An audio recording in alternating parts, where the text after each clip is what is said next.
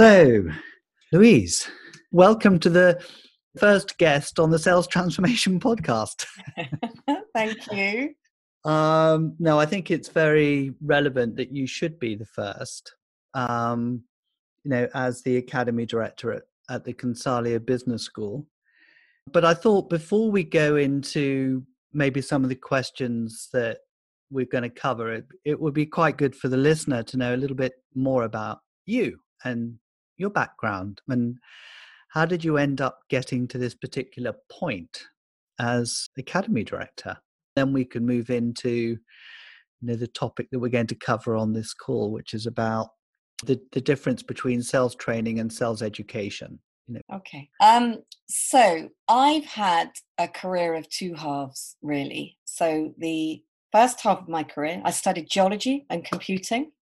My first job was with bp uh, as a computing geologist. And that really took me into a route of IT, project management, and consultancy. So the first half of my career was very much in that space. When, and when I look back on it now and think about where I am now, it's, it's really interesting because developing computer systems for users makes you put the user at the heart of what you do and I kind of think that's where I am now with students as I've moved into the second half of my career. So, the second half of my career, I moved into learning and development. And, and that transition happened primarily because I had my family and I wanted to work um, part time for a while and take an internal role in the consultancy organizations that I was working for. And so I moved from doing the consulting to thinking about the skills that the consultants needed and the the trends that were happening in our world and thinking about the interventions and the training that they needed. And as i made that transition i thought this is what i should be doing. It was one of those fortuitous um, moments when i just thought this is the right career for me. I also took a couple of coaching qualifications. Absolutely loved that uh, realized again it just fitted with my values. And so the second half of my career has really been about helping people achieve their potential uh, and thinking about the right learnings that they need to help them thrive in their roles. So, very much a career of two halves.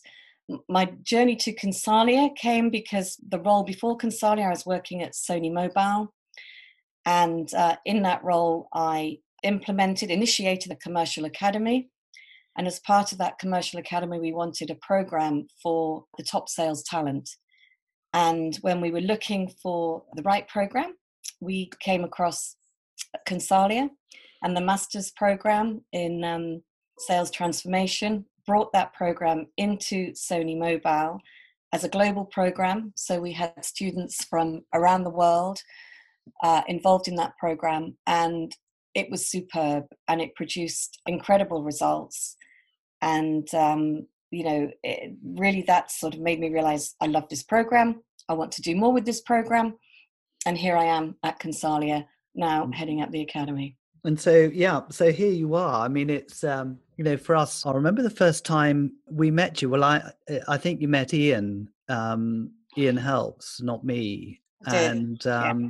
we were running these events to promote the masters. And it was quite hard because at that time, you know, the market was very undeveloped. We'd essentially created uh, this master's program, and we had a number of big big clients kind of supporting it, um, who who like Sony sort of got huge amounts from it. People like you know Toshiba and SAP. So we knew it was a fabulous development journey for people in sales, uh, and we wanted to get the word out. And and so yes, we had these events that we hosted every now and then, and and you came to one, and you were the only one there, I think. there were three of us. Oh, were there three? There were just very few. We actually wondered whether we should cancel it because there wasn't seemingly that much interest in what we were doing. But you know, I remember Ian saying, "Should we do it? It's not very good. There's only three people there." Anyway, we did it, and thank goodness we did because you know we had the chance to meet with you, meet with the Sony team, and Sony alongside some of the other corporates we had at the time. You know, sort of took it on board and um, yeah that's you know i'm not sure that's where the, the story started because if I if I look back and eh, you know if we're looking at where the genesis is of where this all started, I suppose you could say that it may have started a little bit from the doctorate that I did, but it was it was not really that at the time. It was it was Hewlett Packard at the time who were part of my research focus, and um, and they saw being on the receiving end of the research the value it was generating, and they said, "Could you build a program for us? Could you create a masters for us?" So if we sort of start to go back to the genesis of where this idea of professionalizing sales and sales education started, I, I, would say that it probably started in, I don't know, 2007, 2008, when we built that first program for Hewlett Packard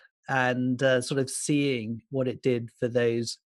I think only three graduates from that program, to be honest. It started with three three finished qualifying at least and but you could see for those three the transformation you know that it made to themselves and their careers and and so that was enough from my point of view certainly to kind of say this is something we should explore and try and build. But it was it's been quite you know it's been quite hard as as you know. Yeah. Uh, to do that. But um I think what's um, clearly what's been a pivotal change in this journey was the whole apprenticeship initiative, you know, by the government. And, you know, you clearly played a key role in that as well. So I think it would be interesting to ask you some questions about how because I don't think I've ever asked you actually. What was it like to chair that group of people? You know, the, the Trailblazer group. Yeah, it was. So could, perhaps you could just share the journey that, that you went on trying to get sales established as a profession, working with the group that you did? Uh, okay, so I'm going to answer the first question, which was what was it like to, to lead the Trailblazer group first? Because that was brilliant. Um, I loved it. I loved the fact that every time we went to the Trailblazer meetings, there were a group of people in there who had the same goal, shared the same passion, which was to professionalize sales and to develop the B2B sales apprenticeship. And every time you felt there was a shift and there was energy in the room, and that was just brilliant. Fantastic group of people. We always move forward. Um, and I love that bit. But the journey was really, really hard. So, the second part of your question, what was that like? It was really tough. And um, you know, we started to develop the program as the government were, I guess, transitioning and developing their process to develop apprenticeships. And so we found that we had to keep changing what we were doing. So it took longer to develop the apprenticeship. And, you know, the, the feeling of achievement, the feeling of relief when we got there was just huge. But I can remember the, the day we had the first apprentices in the room at Middlesex, in, in the training room at Middlesex, was just one of the best moments. Um, seeing it really happen, realizing that it, we were having that program start and we were developing at the time, it was uh, 20 apprentices, just amazing. Just amazing to see them come through the door. They were nervous, we were nervous, but how brilliant it was to, to get there. So, um, yeah, but it was a journey. It's a long journey. I, I I would like to go back a little bit in a bit more detail on the journey because I know that it was wonderful seeing those apprentices come into that uh, that room at the very beginning of the start of the apprenticeships. But now I think it might be quite interesting for the listener to understand the process that we went through to creating what, what's now become a level six undergraduate degree you know, when you talk about pivotal moments, uh, Louise, uh, for me, one of the pivotal moments was the government sort of recognizing that we were a profession, you know, yeah. and that therefore we could build a degree around it or we could build a qualification around it. And that was the first time um, that, you know, that, that was the first time ever that a public body, a government body had said, oh, we finally recognize that sales is up there.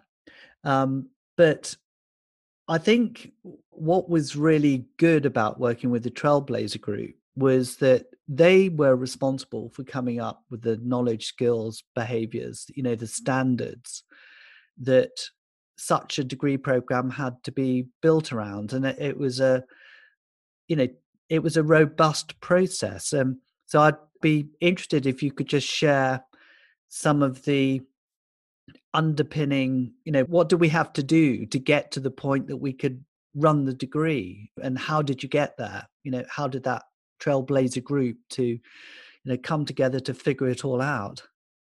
Okay. Um, well, the first thing that we had to do, and this was, uh, you know, we obviously had the backing and we're working very closely with the Association of Professional Sales um, to, to do this was to put the, the bid into the government to develop an apprenticeship for a degree apprenticeship for the B2B sales professional.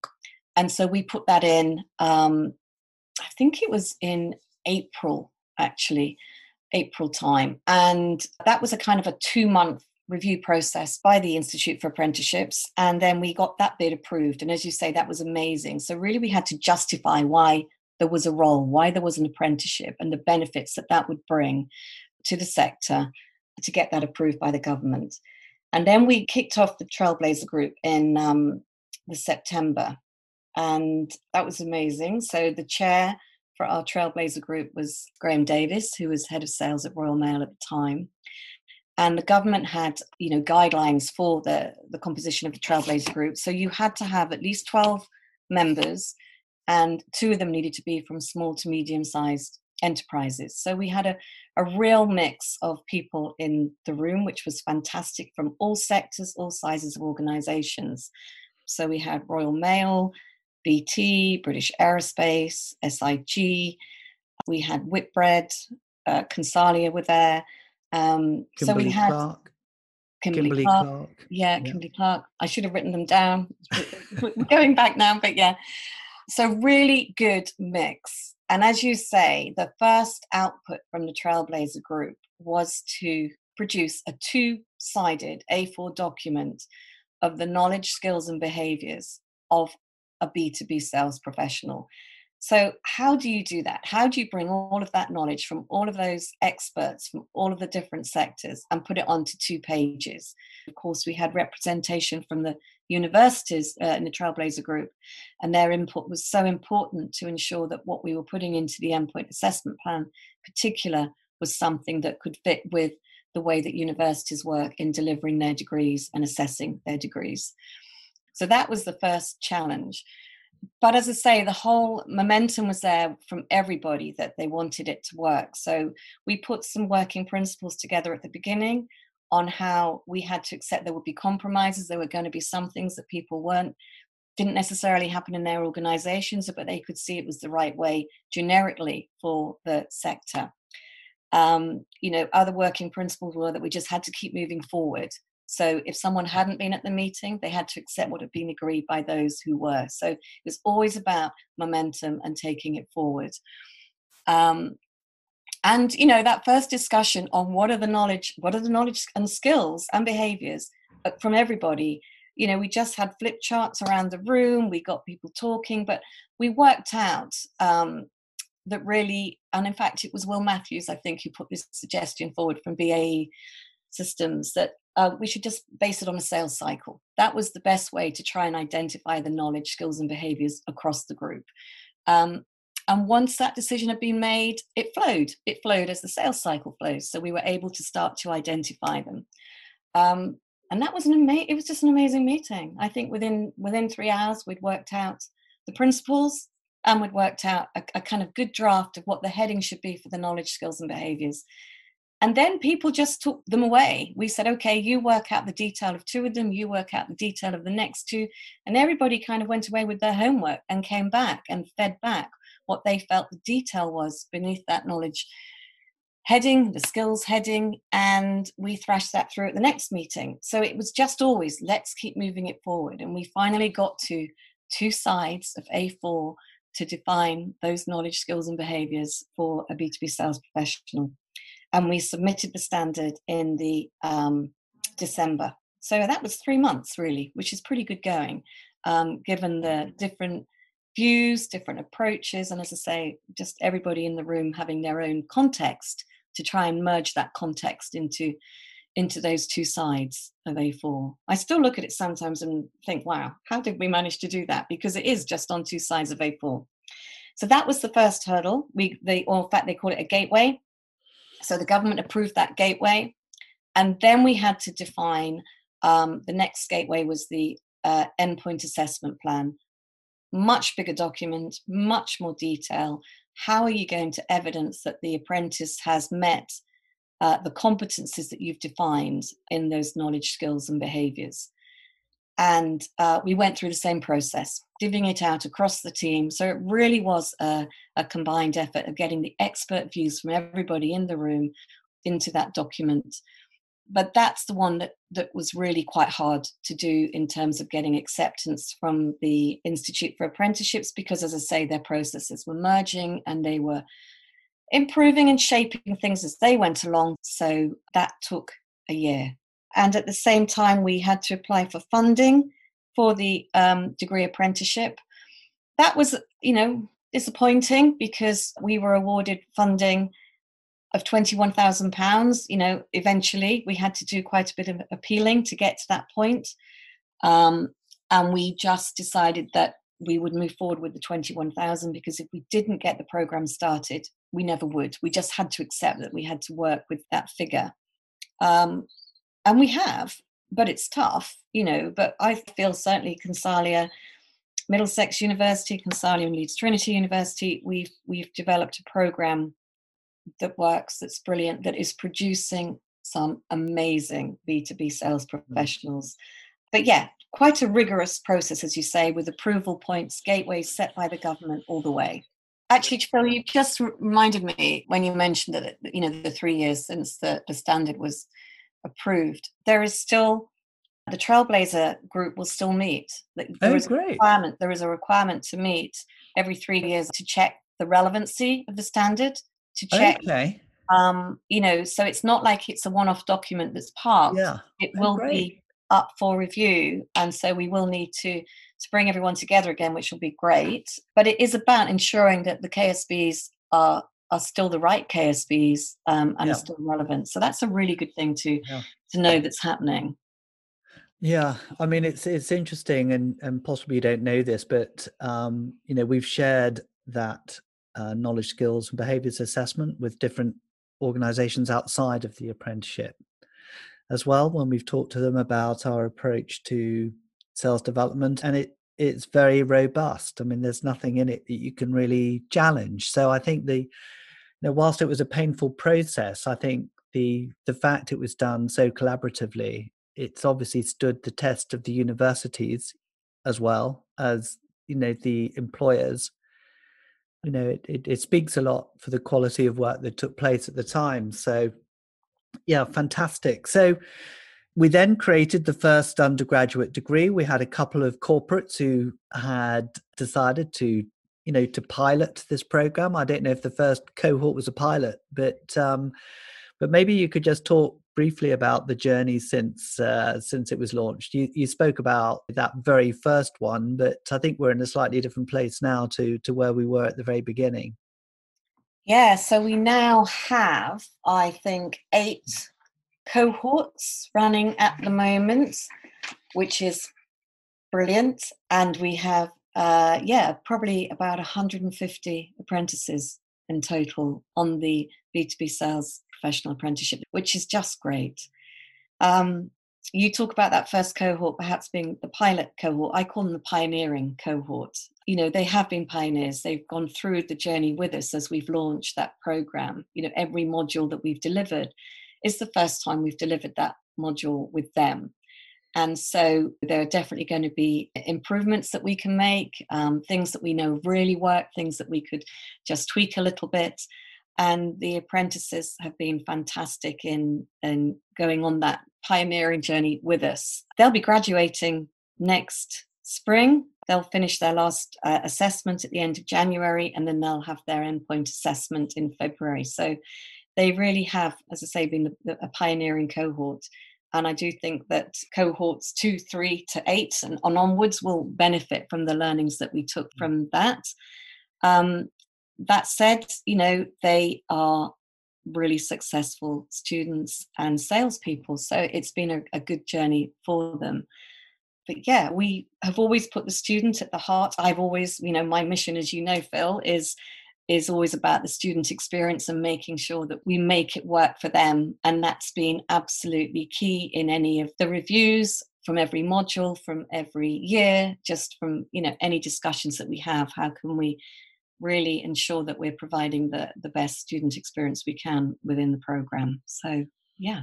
We've also, you know, it's not just the undergraduate degree, but since we launched that, we've now started focusing on the senior leader degree as well. So, you know, perhaps you could just say a few words about how that came about. Yeah, yeah, no, will do. And uh, I do just want to say there's obviously the, the, level four sales executive apprenticeship that we supported as well, the mm. development of that and work with the APS to get that one approved, which um, is good. But yeah, the sales leaders, uh, senior sales leadership apprenticeship is a master's program.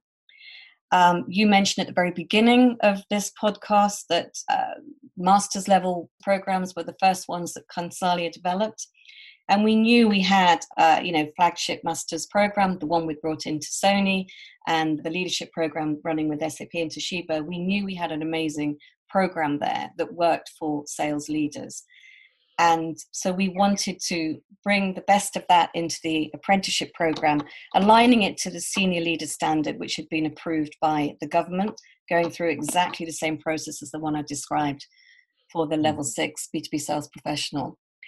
It's really important that the sales leaders move with the apprentices. You know, we were realizing that we were developing some fantastic level six apprentices, and that many of their managers were saying, Look, we'd like to do a program too. We'd like to get involved with this. We can really see the benefit of the learnings that they're getting, and we want to be a part of that.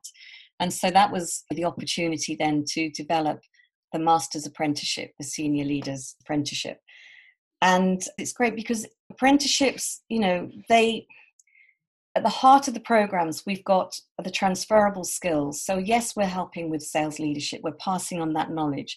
But the big thing about the education is that it's, I guess, it's multi dimensional in that the learning doesn't just come from us, it comes from their workplace, their reading, their peers. It's going to come from events that they attend, but it also comes through the reflective practice, which is really at the core of all of our programs so we're helping them to take meaning from their experiences, take meaning from their experiences as a sales leader or as a B2B sales professional, and analyze what's happened, reflect on what's happened, and then really draw out what they've learned. And that's what the education piece is about rather than the training. That it's multifaceted, that they take this learning from many different places and we help them pull all of that together into their work based projects. And the managers and the leaders could see that happening with our B2B sales apprenticeships. And so they wanted a piece of that too. We now have three cohorts on the senior sales leadership program with another one starting in November. So, yeah, that mm. one's also picking up pace and um, great, great results again. Yeah. It is. So, yeah, no, just a fabulous story. I think there's there will be maybe approaching or over 300 stu- enrolled students if you look across all of the exec masters as well as the apprenticeship programs by early yeah. next year mm. which is quite considerable so yes a growing body of educated people in sales and i think sales has always viewed education with a certain degree of cynicism the term to, it's too academic is mm. sometimes used when we talk to different clients uh, depending on their perspectives of course and i think the next bit of the podcast that i'd like to talk about are the the sort of merits of sales training versus sales education. I mean the the difference between you know what what is the difference between the two? Uh, do the two coexist? So if you were to look back now on what our learnings have been through, those coming through the educational side in particular, what would you say would be the key benefits of looking at the development of salespeople through an educational lens as opposed through to a training lens? So the development of salespeople through an educational lens. Just as you were talking, Phil, um, this this phrase popped into my head, which actually came from one of our Sony students. And the, the education lens, I think he just sums it up. He talked about how, the, and this was after his first project, the first module, and he said, You're making me challenge the thinking behind my thinking.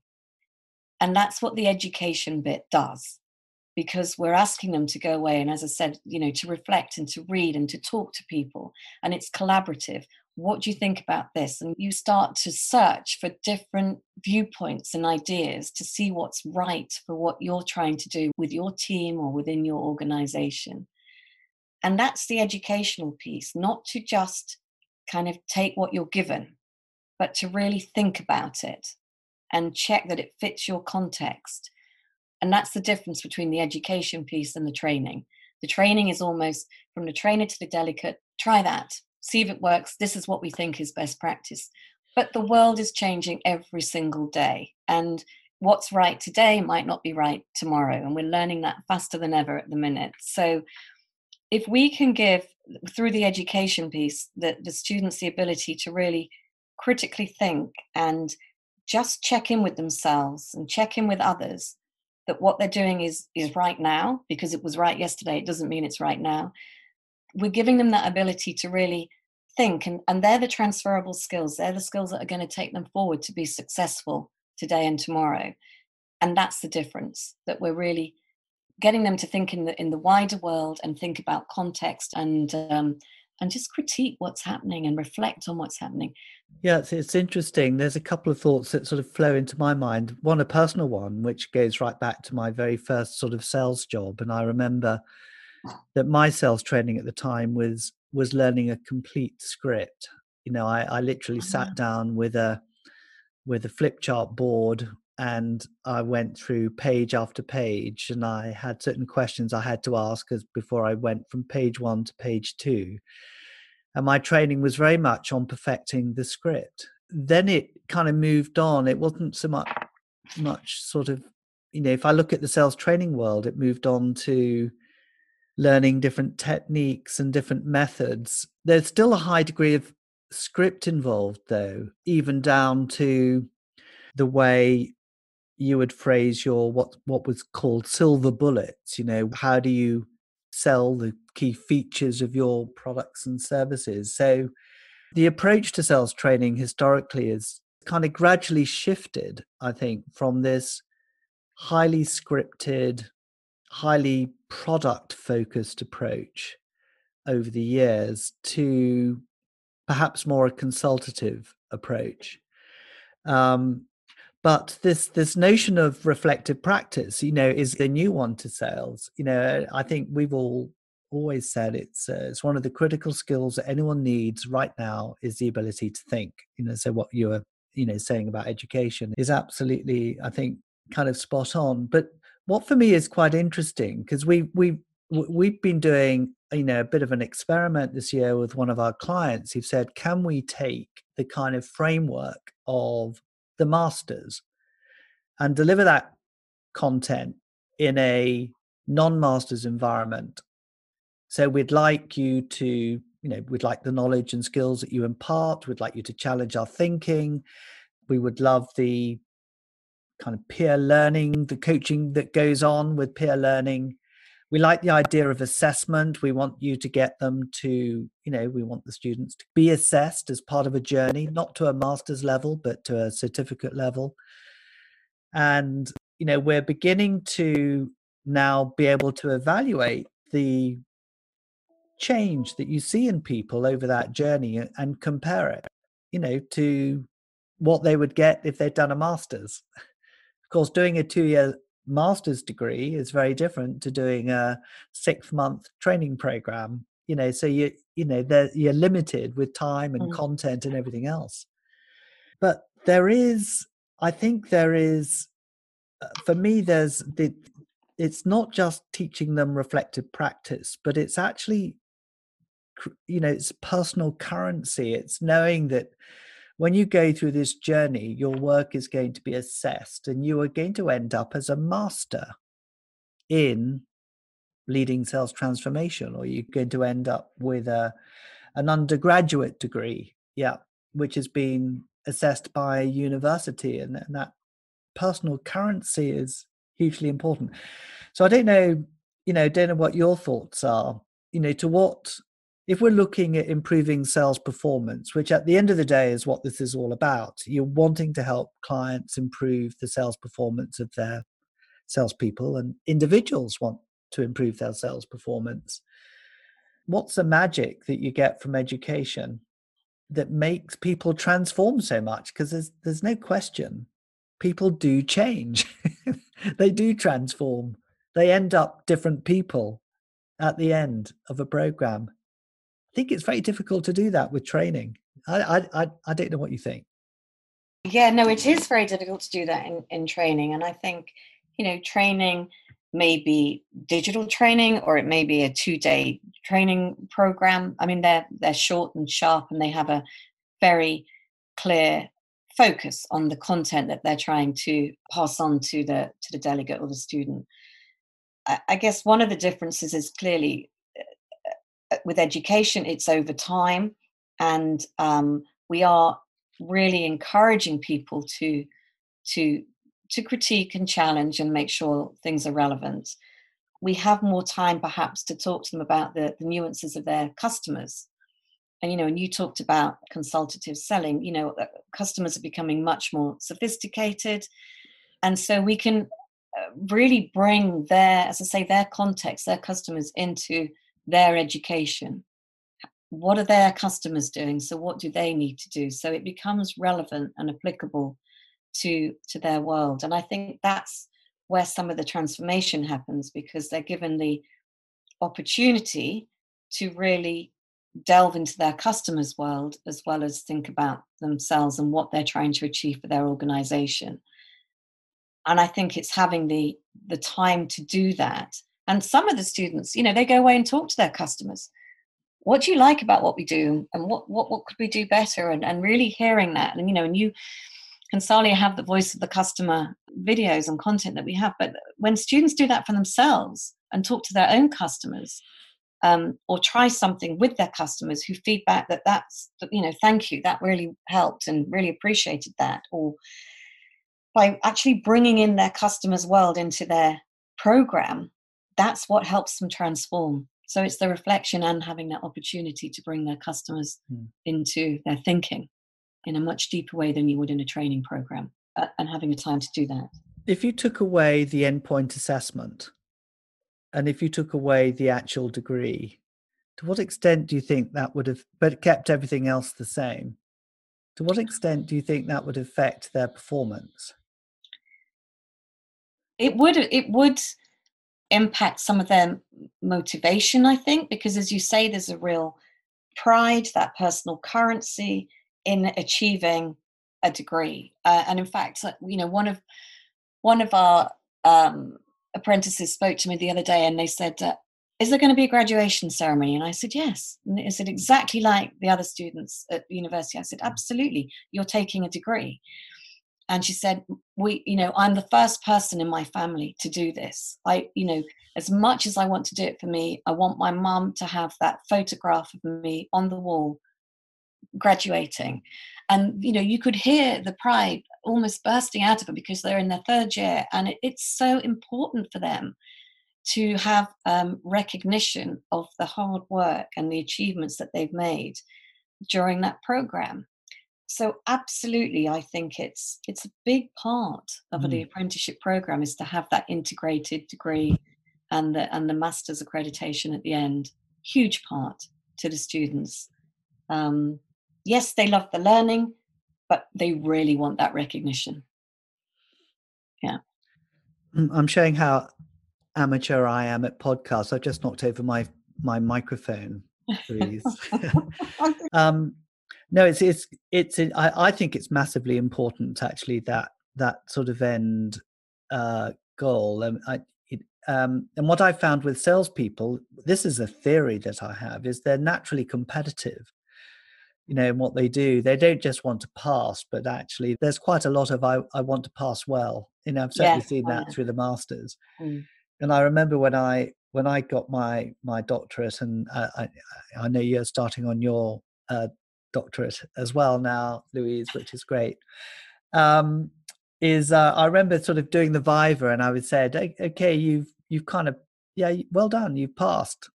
And I I remember saying, "Well, how well did I pass? Yeah. was it a good pass or a bad pass? You know." And I think that's the nature of being competitive. You know, we've got that element in it, and and I actually think that certainly speaking to the university and and the academics there that I think they feel that the students coming through our programs are actually fantastic.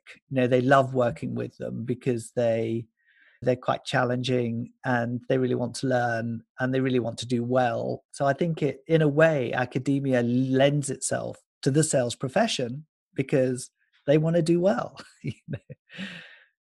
Yeah, no, without a doubt, they are uh, very competitive definitely want to get the best grades they can. I have many calls saying, "How can I? How can I up my grades? What do I need to do?" You know, even when they're even when they're in the two top two one and first what else can i do and you're thinking you're doing so well but yeah they just want to keep doing more um, yeah. and and yeah and graduate with the best the best grade they can yeah well i'm super excited about about the journey as you know and um you know it's just incredible to see how much you know has transpired in in the three years i think that we had that first government announcement kind of made that we could start on this journey and who would have thought now that we've got so many you know sort of coming through the program and it's great to see some other universities now opening up as well you know i think yeah. it's it shows that there's a market there and UK is a long way behind USA as far as the undergraduate programs are concerned, but we're a long way ahead of the USA as far as the masters is concerned.